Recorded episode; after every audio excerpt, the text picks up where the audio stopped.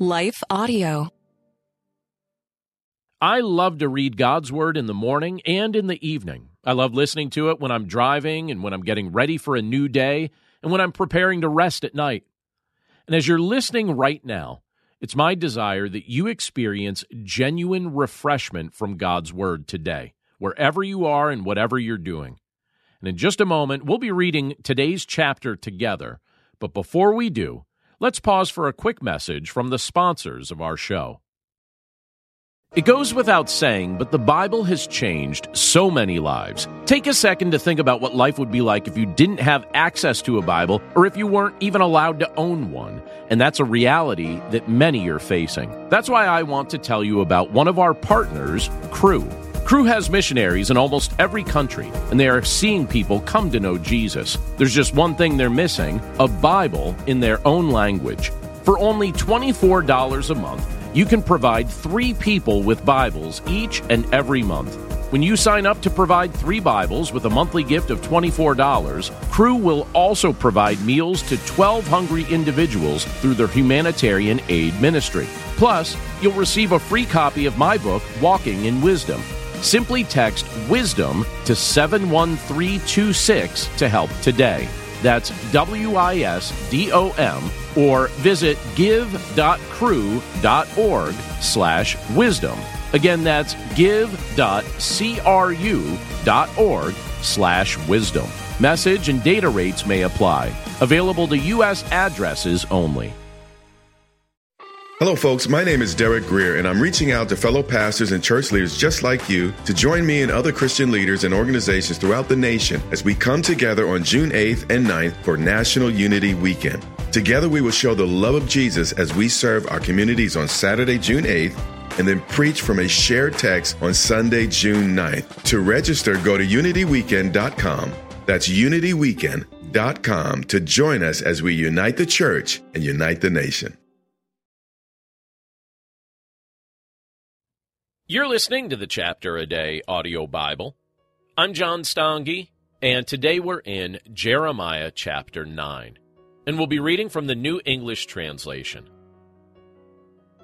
I wish that my head were a well full of water, and my eyes were a fountain full of tears. If they were, I could cry day and night for those of my dear people who have been killed.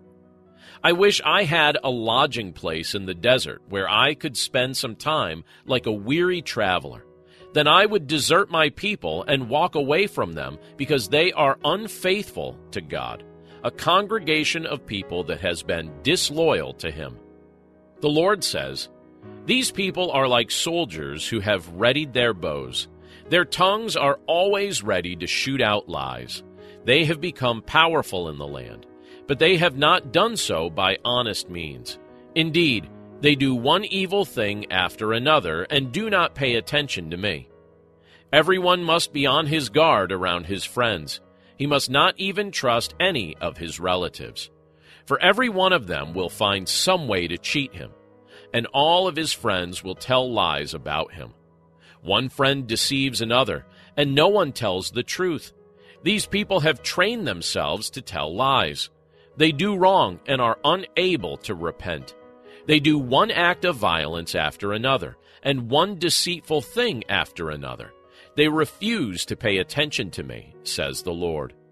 Therefore, the Lord who rules over all says, I will now purify them in the fires of affliction and test them. The wickedness of my dear people has left me no choice. What else can I do? Their tongues are like deadly arrows. They are always telling lies. Friendly words for their neighbors come from their mouths, but their minds are thinking up ways to trap them. I will certainly punish them for doing such things, says the Lord. I will certainly bring retribution on such a nation as this. I said, I will weep and mourn for the grasslands on the mountains. I will sing a mournful song for the pastures in the wilderness, because they are so scorched no one travels through them. The sound of livestock is no longer heard there. Even the birds in the sky and the wild animals in the fields have fled and are gone. The Lord said, I will make Jerusalem a heap of ruins. Jackals will make their home there. I will destroy the towns of Judah, so that no one will be able to live in them. I said, Who is wise enough to understand why this has happened? Who has a word from the Lord that can explain it? Why does the land lie in ruins? Why is it as scorched as a desert through which no one travels? The Lord answered, This has happened because these people have rejected my laws which I gave them. They have not obeyed me or followed those laws. Instead, they have followed the stubborn inclinations of their own hearts.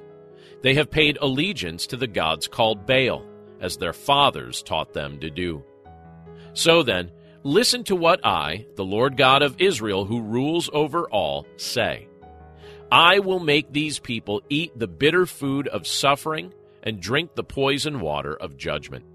I will scatter them among the nations that neither they nor their ancestors have known anything about. I will send people chasing after them with swords until I have destroyed them. The Lord who rules over all told me to say to this people, Take note of what I say.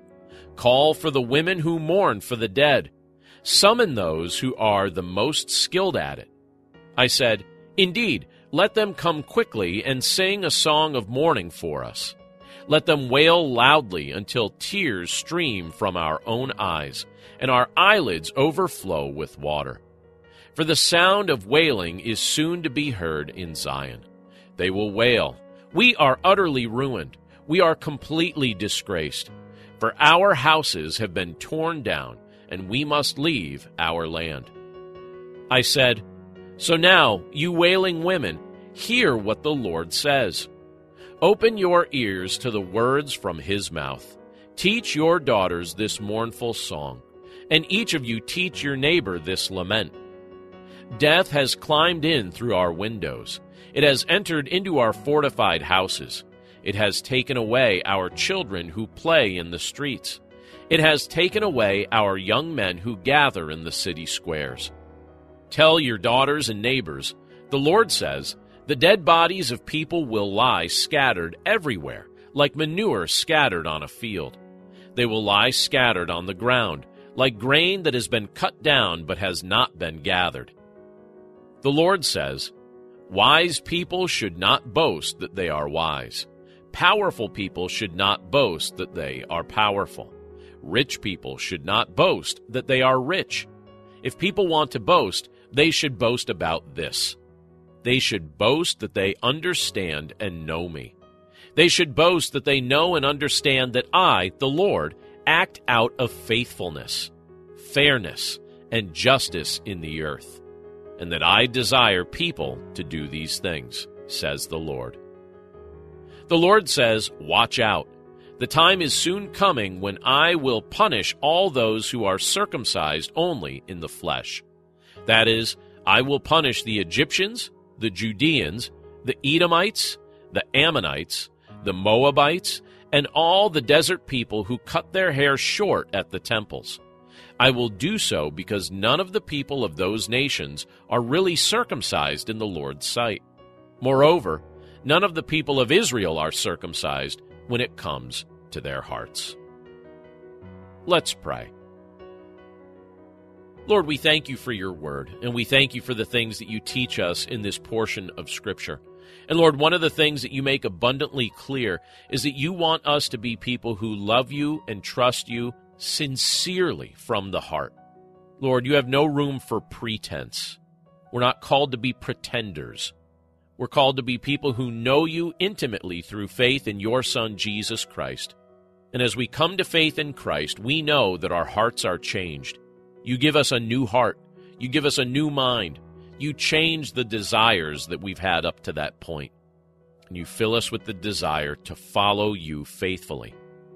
So, Lord, we pray that that would be the kind of life that we would choose to live, where you are honored, where we walk by faith in your Son, Jesus Christ, and rely completely on the righteousness that Christ supplies. Lord, thank you so much for your goodness to us. We commit this day to your care, and we pray this all in Jesus' name. Amen. What do you do when the world around you is falling apart? It's amazing to me how many people are breathing air. They're going about their business and doing the things you're supposed to do. But if you really ask them, they know that on the inside, they are spiritually and emotionally and relationally dead.